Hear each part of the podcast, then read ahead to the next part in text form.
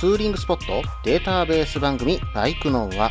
この番組はツーリングが好きという方にお届けするツーリング系ポッドキャスト番組です私のみならず皆さんのおすすめスポットやグルメイベントなどを紹介共有ができればと思っておりますどうぞ皆さんよろしくお願いいたします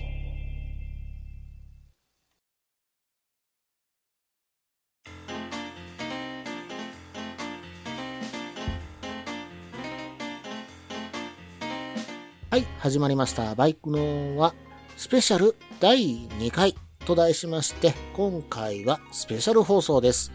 うん、スペシャルといえばゲストなんですけども、今回のゲストもまたまたフリースタイルアップライドのケンヤさんです。それではお聞きください。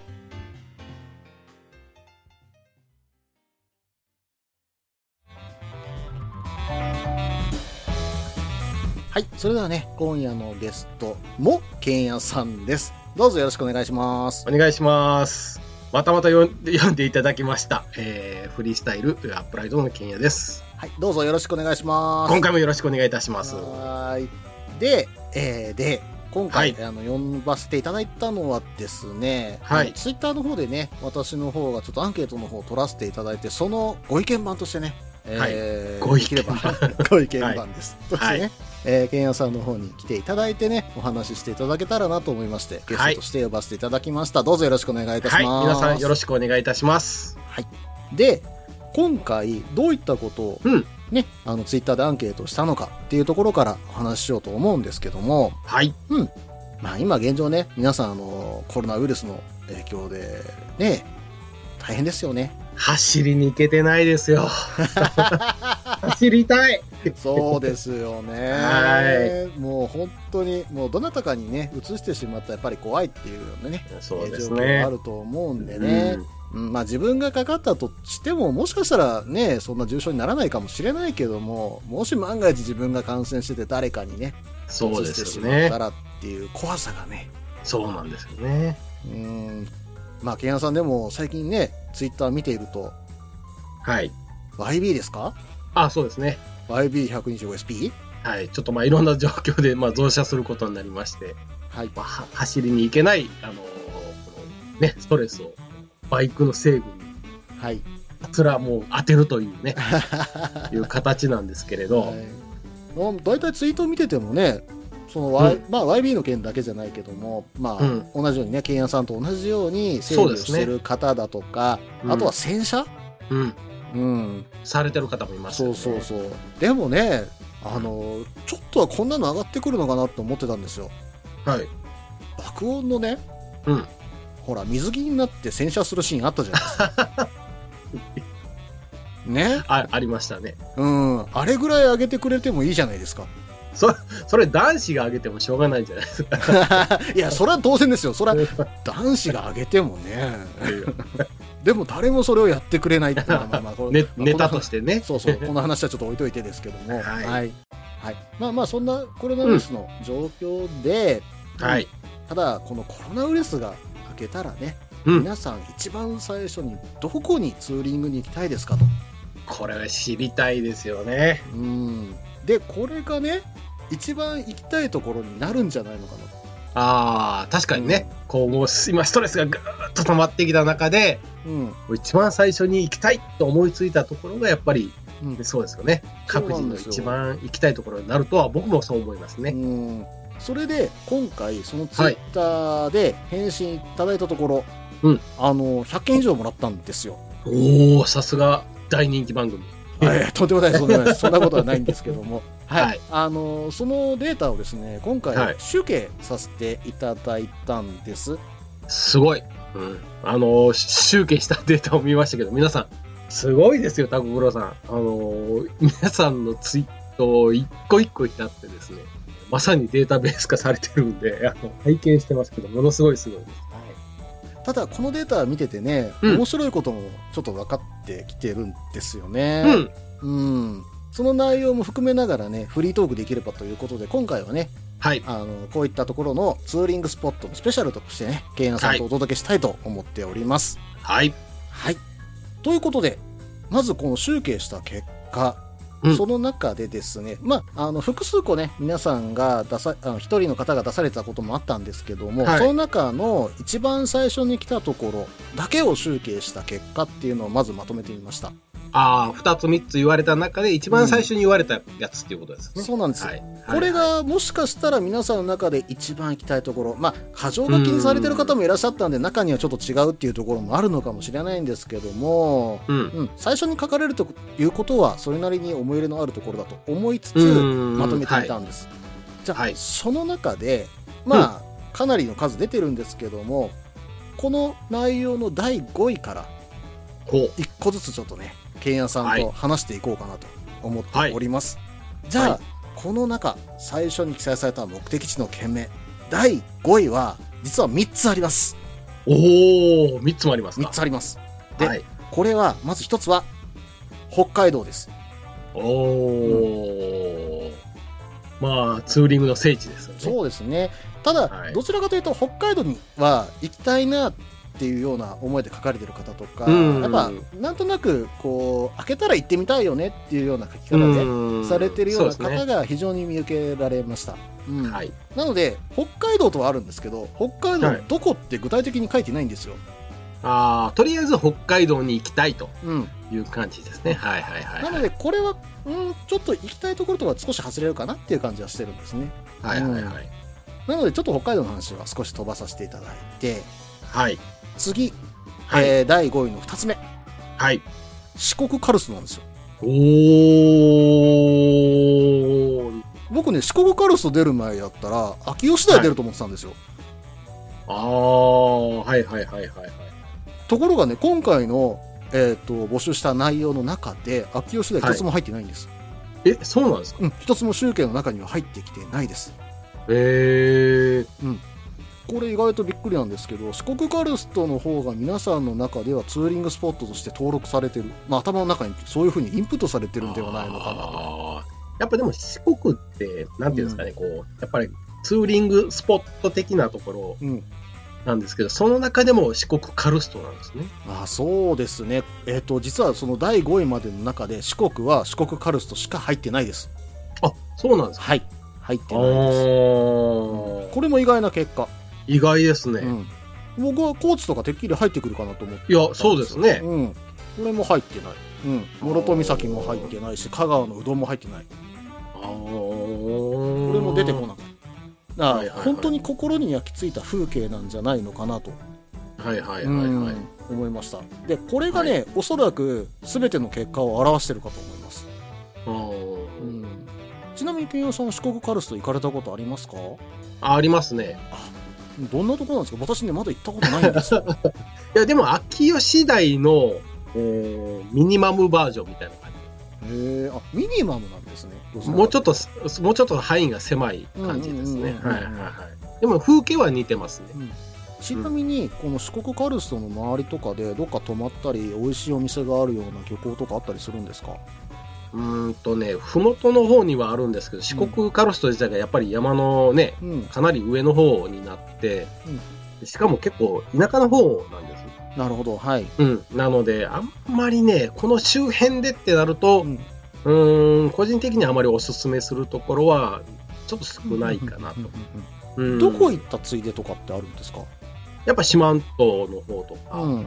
あちらの方ですよね。うんうん。に行ったついでに、まあ、一緒に回る。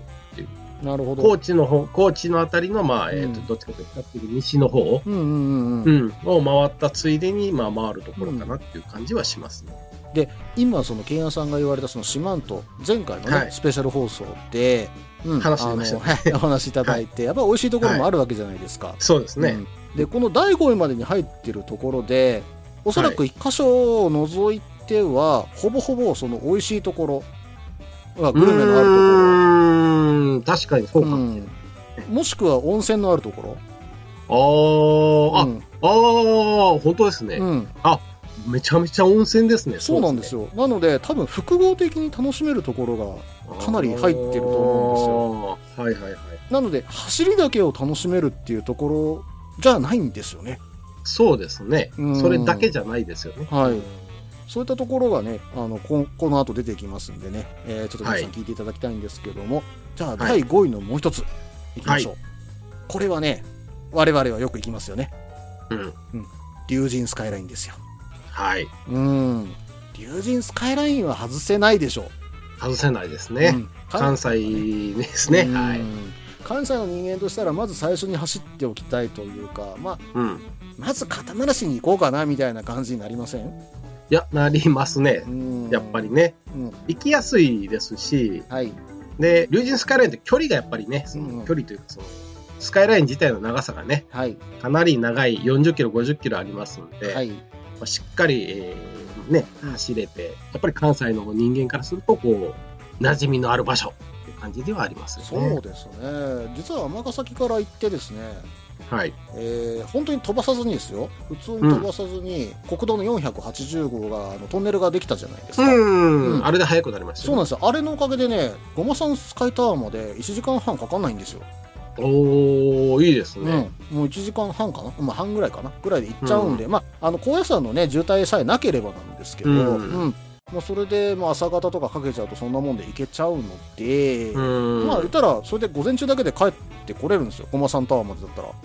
はいはいはいはい。うんまあ、これは非常に行きやすいとこだし、うんうんかといってね景色がね悪いわけじゃない本当にいい場所ですから、うんう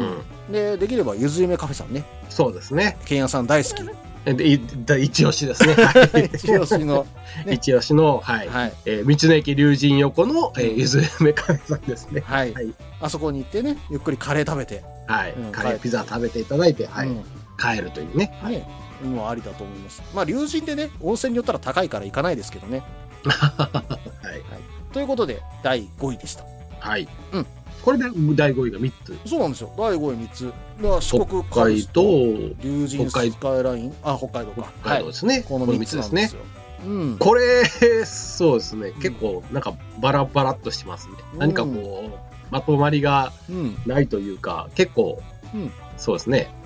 ただこの3つに関して言えることは北海道、四国カルスト龍神スカイラインともにやっぱり走りこたえのあるところあっあ、ていうイメージそはうですね。うん、あります。ははいいはいはい第5位に入ってきたところはそうなんですけども、ここから第4位、3位、に1位はちょっと違いますよね、でも。ちょっと趣向がそうですね、うん変わってきますよね。そうなあんのです定番のところもあれば意外なところもうんあるっていうのが正直なところうでんですね。はそうい、なんですよ。うん。正直、第4位。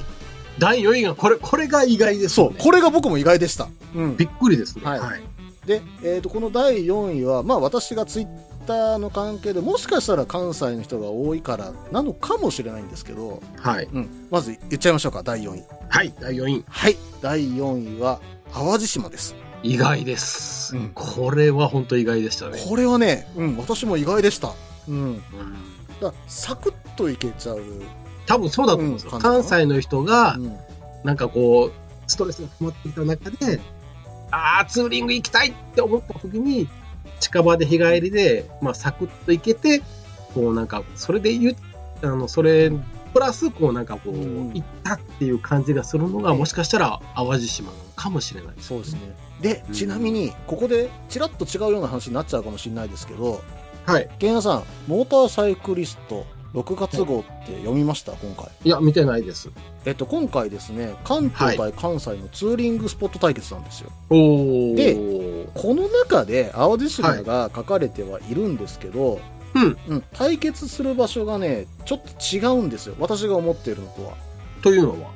あの関西からサクッと行ける場所で、そこそこうん海があって、そこそこワイニングが楽しめて一周して楽しいしかも美味しいって言ったらん淡路島じゃないですか、うん、でそれ関東に求めたらうん。次の第3位でしょそうですね。うん第3位ですよねそこと比較してないんですよ、あ、そうなんですか。えっと淡路島と比較してるのはどこだったかなとはなっちゃうんですけどうんこれがですね房総半島と比較してるんですよあー、わからなくはないですよね。要は山がないからだと思うんですよね。そうですね、山がない海岸線沿いの、うんこう、なんていうんですか、だらだらっとした、こう、うんポケット走れる海岸線沿いっていう意味合いで言えば、そうかもしれないですけど、ただ、ちょっねと違うかな。暴走ほど車はいない。うんうん。あんなに人は住んでない。規模がちょっと違いそうま。ですすね、はい違いますよね、うん旅行っていう感うんじですからね、やっぱり。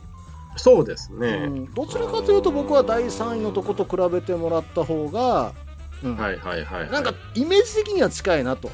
うん思います、うんはいちなみに第3位のところと比べてるのは六甲山なんですよえー、それはいやーそれは違うよ、うんそれは全然違う、でしそれょは関西を知らないよ、でしょ、うんそれは違うそれは違い絶ま対す違うそれは、うんここまで来てね第3位すごいリスナーさん気になってると思うんですけども ね、ねいやこれ関西関西の人は絶対違うっていう、うんこれ絶は対違う六甲山はただただ走るだけの場所ですからうねんうんこの第3位の場所とは絶対違う、ケンヤさん第3位言ってもらっていいですかはい、はい じゃあ第3位ですね、はい第3位は伊豆でございますそうなんですよはい、これは伊豆スカイラインがまあメインでしょうけどね。はいでも伊豆スカ、伊豆は伊豆スカだけじゃないですもんねないですもんね。ももちろん、あの、伊豆半島の周回っていうか周遊道路ですね。そうですそうですそれにプラスして、えー、とやっぱ下田の方とかね下の方そうですねん美味しい、あー美味しいもんいっぱいあります。そうなんですよ私も一度ね行かせていただいてえ何度か行ったのか、えっと、車の時はね2回ほど行ってるんですようんうんうん。でバイクではね本当に一昨年に行かせていただいあてえーっとね関東のリスナーさんがあそうですねはい1 5 6うんぐらい来ていただいて、みんなでツーリングしてきたんですけどこれが六甲山とはちょっと違いますよ。違います伊絶豆は対に違う。伊豆は伊豆です伊よ。豆は伊豆ですあれを、うんじゃあ伊豆と淡路をね先ほど言った通りなんですけど、うん比べるなら山がない伊豆が淡路なんですよ、ああ、そうですうね。ん、温泉もありの、うん海の幸が美味しいのねうんうん、山、山のない平坦な伊豆がそうそ淡路う島。そうなんですよまあうん多少のワインディングはあるんでそれはそれで楽しいけど、うんただうん。山がないって言ったら失礼だな伊豆スカがないって言ったらいいのか伊豆スカがない、うんそうですね。伊豆スカと富士山のない伊そうそう豆、えうーんが淡路島そうそうですねただ淡路島はウニとフグが食えるよっていうのがあるねそうそうですね。はいそうそうそうそうそうウニしゃぶって知ってますケンヤさんまあ知らないです。ウニしゃぶの。そんなのある。あるんですよ。あの、道の駅のね、あの、うず、うず塩のあの、道の駅あるじゃないですかうんうんう。んあそこ、あの、オニオンバーガーとかがすごく有名なんですあーあるあけるあるあるあど、るあそこの中のレストランでウニしゃぶっていうのが食べれて、へえ。ウニのスープに生ウニをしゃぶしゃぶして食べるんですよ。ああ、そういうことです、ね。そうそうはいはいはいはいはい。絶品だけど、超絶高いんですけどね。ああ。あ、でもそこまでじゃないな。3000円ぐらいだったと思うんですけど。まあまあ、でも結構いい値段ではありますね。はういん。まあ、それと淡路島でもしお金を出して食べれるんだったら食べたいのは三年トラフグですよ。三年トラフ。あの関西に出てるてっちりってなまあね大阪でフグ食べてもそんな高くないじゃないですかうん大体、一人前1980円も払えばそうですね。大体うん1キュッパーですよね。そうそうそのぐらいで、まあ、鍋を、まあ、フグの鍋を食べれるんですけど、うんあのあれって大体2円ものなんですよああ、はいはいはいはいはい。でそれも養殖してるのが大養体、殖のね淡路島で養殖をしててそれが運んでくるから安く上がってるんですけど、うんその中で3年ものっていうのがあるんですよ、おう。へうん、それが淡路島とかでフグ丼とかフグの唐揚げとか出てるんでうまえ。みが濃くてねこれがうまいんですよああ。 じゃあ、淡路島に行ったらフグ食べなきゃダメじゃない絶対フグですようん食べるならもう淡路島フグうん、ああ、ちょっと意外ですようね。 ん、淡路島ね語ると長いですよ僕ああでも、淡路島はね、これ結構地味な感じするんですけど、これやっぱりこのね、第4位に入ってるっていうのはやっぱりあの、うん皆さんご存知で、やっそうですぱりその、うん、いいです。食べるものがね、うんいっぱいありますよね。食べるものとやっぱ温泉は温泉もね、うんいいですしそうなんですよあんまりお淡路島ってこう温泉のイメージがないんですけど、あそうですかへそうなんですよ。一般的な人うんは淡路島って温泉のイメージないらしいんですよ。えやっぱりどうしてもほら、関西でいうと有馬、り、うんうんうんうんうん、あっちの方のイメージがあるんですけど、はいこれ知ってる人間からすると、淡路島って温泉いっぱいありますからね。というより淡路島で温泉ってイメージがついたのは絶対サンテーブリのせいですよね それは、あの、あれですか、うんえーとホテル、うん歌っちゃダメだ歌っちゃダメだ 歌っていいのかわかんないですけど、まあ洲本にあるね温泉街が、まあそこにホテル街があるんですけど、まあそうですあの変なことじゃないですよ。あの、ちゃんとした温泉街、温泉宿があるんですけど昔でいうグランドホテルみたいな感じそうそうそうそう大きいホテルですね。はい。それの CM は関西でバンバン流れまくってるんですよ。はい。ホテルに。ダメダメダメダメダメダメ歌っちゃダメよ歌っちゃダメよ。ってやつね。ははいいははいはい。うん、でそれが流れてるおかげで関西人は淡路島に行ったら温泉に行くもんだみたいになってます,、そううですね。うんはそうい。なんですよただあの洲本の温泉ってそのホテルの中の温泉しか実はなくて、そこで日帰り湯に入るのは全然行けるんですけど、うん。うんそれ以外のひあの日帰り湯だけをやってるとこっていうのはないんですよあ、洲本には洲ね。本にはないです、うん。その他には結構はそうではすいね。、元旦の三が日とかにはあの、実は入れなかったりするんで、うん。うん、ホテルが混んでる時は日帰り入浴やってないんでその辺だけはねホテルに確認しながら行ってほしいんですけどはい。うんあの五色の方ちょっとあの、んある種のその洲本と逆の海の方に行ってあげれば温泉に入れるし、うん。もしくはあの福倉の方とかないのであの明石海峡の横、松戸の横でしたっああ。けうんで、なんか、明石海峡見ながら入れるとこありますそうそう僕ねあそこはい大好きなんですよはいはいはいはい。ちょっと名前今、あの、あれなんですけど、出てこないですけど。松あ穂りのま方すでねす。はいああ、はいはい。そうそうそうそうそうそう。ありますね。はい、あそこはあの意外と空いてるし、うんあの泉質もいいんですよぬるぬる系のお湯でね、はいはいはいはい。で淡路島走ってる人から見えるんじゃないかっていうようなね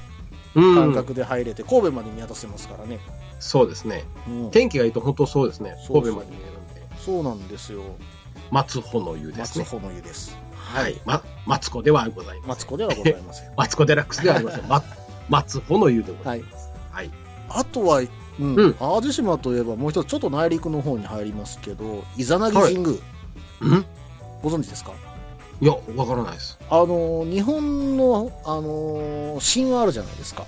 うん。えーとアマテラス大神だはい大と物か、はいはいあの出大物雲のお話だとか、、はいいろいろあるじゃないですか、出雲のねはいあれの一番最初その一番最初に作った島が淡路島って言われてるんですよ、あ、そうなんですか。うんでそれの神社、まあ、最初のその神様の神社っていうのが伊佐奈木神宮っていうのが、うん。うんはい。そうですね。そうあるんですよでこれが淡路島にあるんですえ、淡路島にあるんですか淡路島にあるんですへー。なのでそこにお参りに行くっていうのも結構おつですよ、うん、へー。うん、そうそう私はね大体そこに行ってからちょっとあの洲本の方に出て一周してくるんですいつもうーん。そうそうこれはね結構厳かな神社なんで行ってみるといいかと思いおますじゃあ意外に淡路島ってパワースポットだったりするわけです。むちゃくちゃパワースポットだと思いますよ おーうんパワースポットプラス温泉でそうです素晴らししいじゃないですか。はいまあね阪神大震災のね、まあ、県で結構ね淡路島もあのこうあー亀裂の入そうる、ですまあ言ったら断層のある地域ではあるんですけども震災のなんかこう、そうなんですよえーうん博物館じゃないですけど、みたいなとこもありましたね。ただ、はいそういう断層のあるところで結構パワースポットが多い気はするんですよねうーんうんなのでね、意外な淡路島でしたけど、まあ第4位にふさわしいうんうんところかもしれないですね。これはそうですね、うん淡路島は私は関東の方にぜひ行ってほしいあ、ですねそうですね。それは思いますね。 ははいい、まあ来たら案内、まあ、できればしますけ どできれば、でね。きればね、はい はいしますはいそれではですね、第3位、うん第2位第1位行く前に、うん行く前にですよ行く前に、皆さん他のところで何か気になったところってあります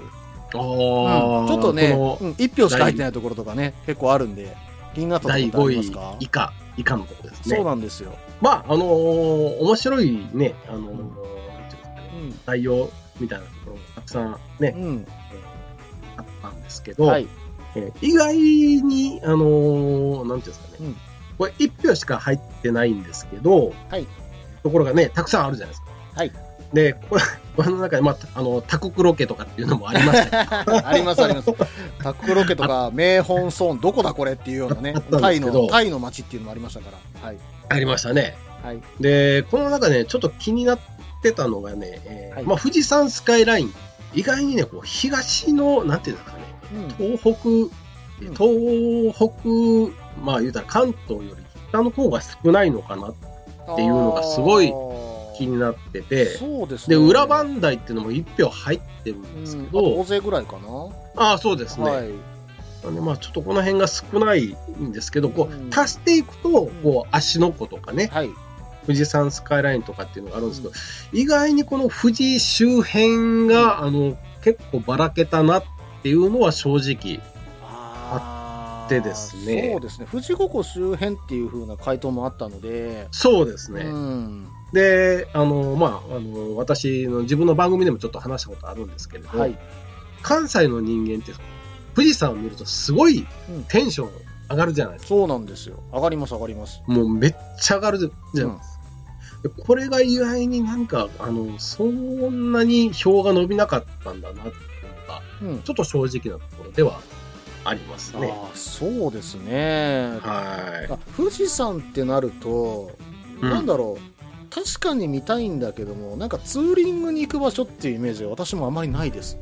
ああ、やっぱり、拓郎さんもほら、関東に住んでたことがある。はい、富士山を僕らはやっぱこう関西にしか住んだことない人間からすると、富士山を見ながら走れるっていうだけですごい、なんかツーリングしてるっていう感じがあるんですよね。なんで多分朝霧高原のあたりだとかイメージ的にはうんあとその三坂道を通って山梨に抜けるだとか、うんまあ、その辺の道はそこそこ空いてていいですし西湖のあたりだとかっていうのも結構気持ちいいんですよただ、うんうんあの河口湖の周りとかねあと、富士吉田のあたりになってくると、うん結構大渋滞するんでちょっと見ますよね。そうなん ですよ。あれを抜けるのがすごく嫌なんですよ。ああ、うんはいはいたはだ、いはい、はい。最近は、あれどこだったかな透明のパーキングエリアどこからか降りれるようになったんですよね。で、そこからおー三国峠に抜けれるっていうのが、この間ね、あの、三つ星キャンプかなんかその番組でやってたんですよ。うんどこだったかなちょっとね、その御殿場より確か手前、東京側に手前だったと思います。その後のパーキングエリアで降りて、三国峠を抜けて、三国峠は結構気持ちいい道路なんですけど、それを抜けて、川口湖の方に抜けられてたので、うん。ああ。で、それ、は、そこから、まあ、川口湖の中はちょっと渋滞しますけど、そこから三坂道を抜けて、古津公園に行ってたんですね。ああ、山梨のね。はいはいはい。だからまあまあそういうルートが取れるようになってきたというか、うん、道路事情が良くなれば、うん、関東の人も行きやすくなるんじゃないのかなとは思いました。うんうんうんううんん。はい、まあこれ本当でもね、たくさん見てて、うんあの、伊勢参りとかね。そうなんですよそのつうん、伊勢、伊勢の、まあはいお参りにだけ行きたいとうか、ん、すごいこう、ね、はい、えーいっぱい回答は出てて、そうなんですよ。ままあ、あびっくりするところだと横綱ラーメンとかありましたけどね。横綱ラーメンありましたよね。 とうとう横綱ラ,、うんラーメンとかありましたはい、ね。ありま した。はい。はいただこれを足してった時に懸命でまとめるとまた違う結果になってるんでね。あ、うんそうですね。うん、はいこれはちょっと後ほどお話ししましょうか。はい。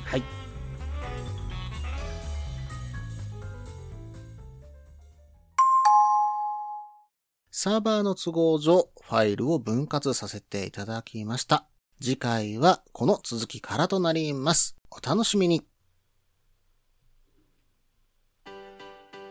落ち着いて聞いてくださいあなた EBR 症候群ですだって、だってお前ハイアボルトじゃんって。もう私、ビュエルっていうアメ車乗ってますけど、なんか、無理やりいいこと言おうとして。忙しいあなたに心のパーキング 元バラエティラジオググッドスピードこの番組は初心者には情報をベテランには懐かしさをバイクトークを楽しみながらバイクとライダーの社会的地位向上を目指すバイクバラエティ番組です